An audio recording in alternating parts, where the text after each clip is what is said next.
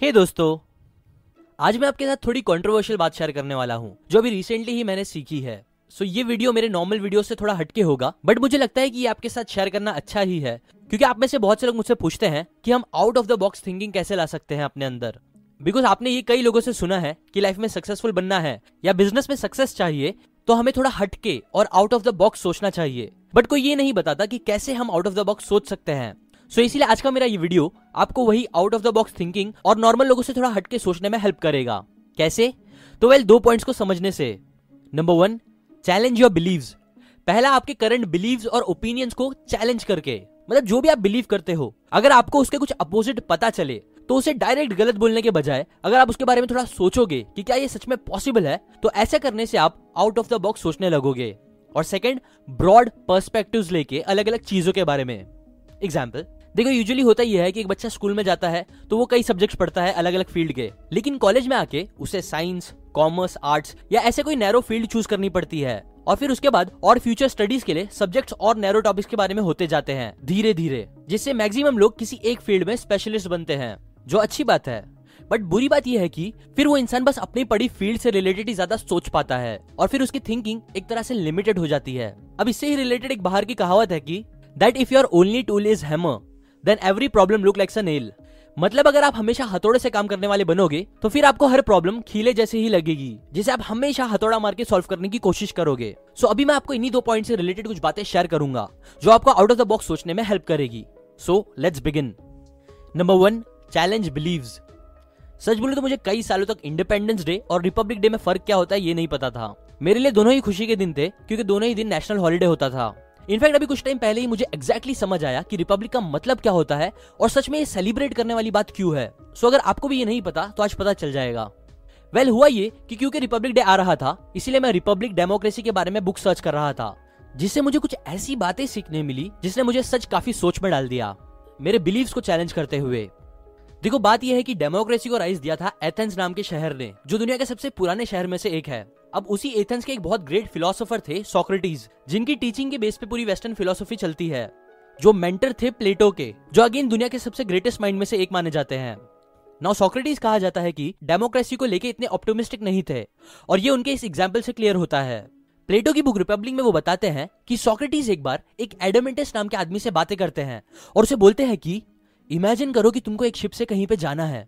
अब जाने से पहले तुम क्या चाहोगे?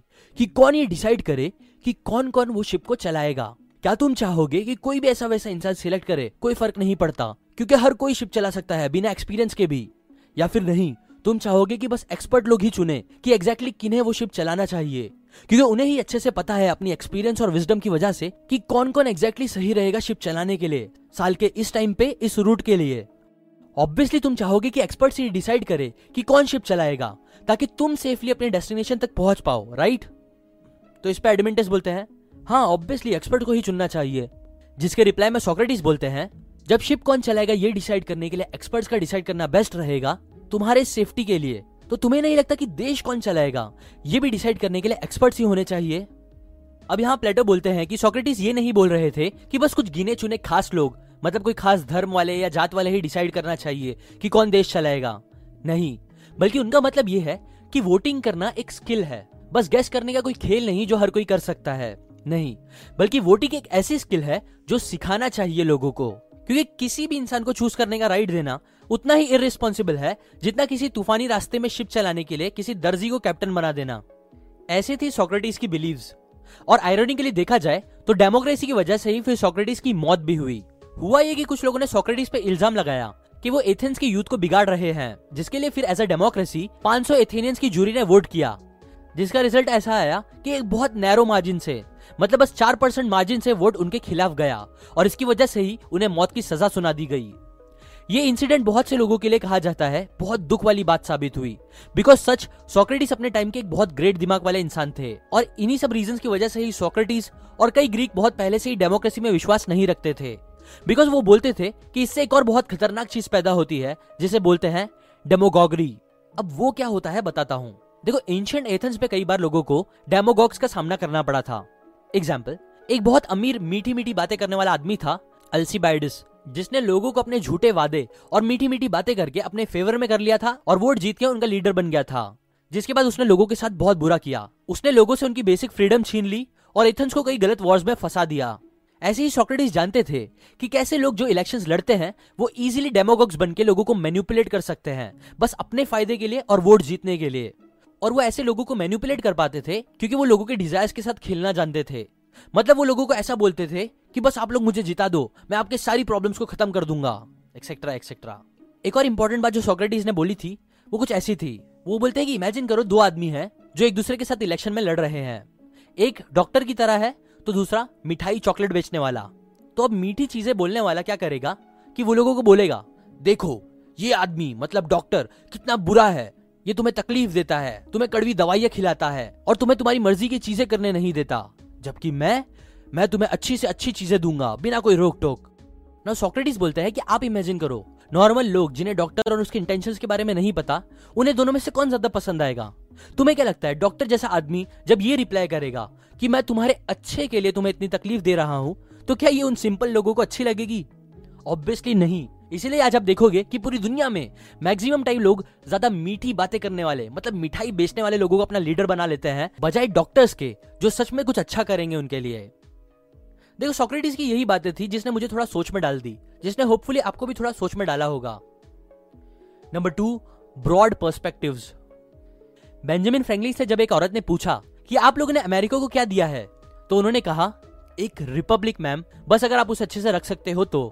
बट स्टिल ज़्यादातर अमेरिकन आज अपने आप को एक डेमोक्रेटिक कंट्री बोलते हैं, बजाय रिपब्लिक बोलने के। इवन इंडिया का यही हाल है। जबकि ये बहुत ज़रूरी है कि हम इन दोनों वर्ड्स के डिफरेंस को समझे। देखो जनरल सेंस में देखे तो हम पाँच टाइप्स में गवर्नमेंट को डिवाइड कर सकते हैं। नंबर वन मोनार्की मतलब रूल बाय वन फिर सेकंड ओलोगार्की मतलब rule by few third democracy मतलब rule by majority fourth republic मतलब रूल बाय लॉ और फिफ्थ एनआरकी मतलब रूल बाय नो वन अब इन्हें एक एक करके थोड़ा ब्रीफ में देखे तो नंबर वन मोनार्की में वो सब कंट्रीज़ आती है, जहाँ पे कोई एक इंसान का रूल चलता है, जैसे कि किंग क्वींस या डिक्टेटरशिप जिनके पास फुल कंट्रोल होता है उस जगह का। लेकिन सच तो यह है कि भले से रूल दिखने में किसी एक का लगे, लेकिन उस इंसान के पीछे कुछ लोग होते हैं। एक ग्रुप होता है जो उनमें से एक इंसान को चुनता है एज अ फेस किंग के काउंसिलर्स होते हैं और हर डिक्टेटर के ब्यूरोक्रेट जैसे लोग होते हैं, जो बिहाइंड द सीन्स काम करते हैं। इसलिए ट्रू मोनार्की रियलिटी में कभी होती ही नहीं है। होता है तो नंबर टू ओलिगार्की मतलब जहाँ पे बस कुछ लोग मिलकर रूल करते हैं। ये सबसे ज़्यादा कॉमन टाइप का गवर्नमेंट है पूरी हिस्ट्री में इवन आज भी। इवन आज भी कई जगह आपको लगता होगा कि कोई एक इंसान चला रहा है गवर्नमेंट या डेमोक्रेसी है कंट्री में। बट एक्चुअल में बस कुछ लोग ही होते हैं जो मैक्सिमम टाइप गवर्नमेंट चलाते हैं। कभी कुछ अमीर बिजनेसमैन तो कभी कोई इन्फ्लुएंसिंग ग्रुप अब इससे हट के डायरेक्ट राइट एंड में आते हैं तो फिफ्थ आता है एनआरकी मतलब नो गवर्नमेंट बिकॉज़ कई बार लोग जब देखते हैं तो उन्हें पता चलता है कि मैक्सिमम गलत काम जो करती है, वो गवर्नमेंट ही करती है। तो कुछ लोग फिर सोचते हैं कि गवर्नमेंट ना होना ही बेस्ट होगा। बट ये भी सही नहीं होता।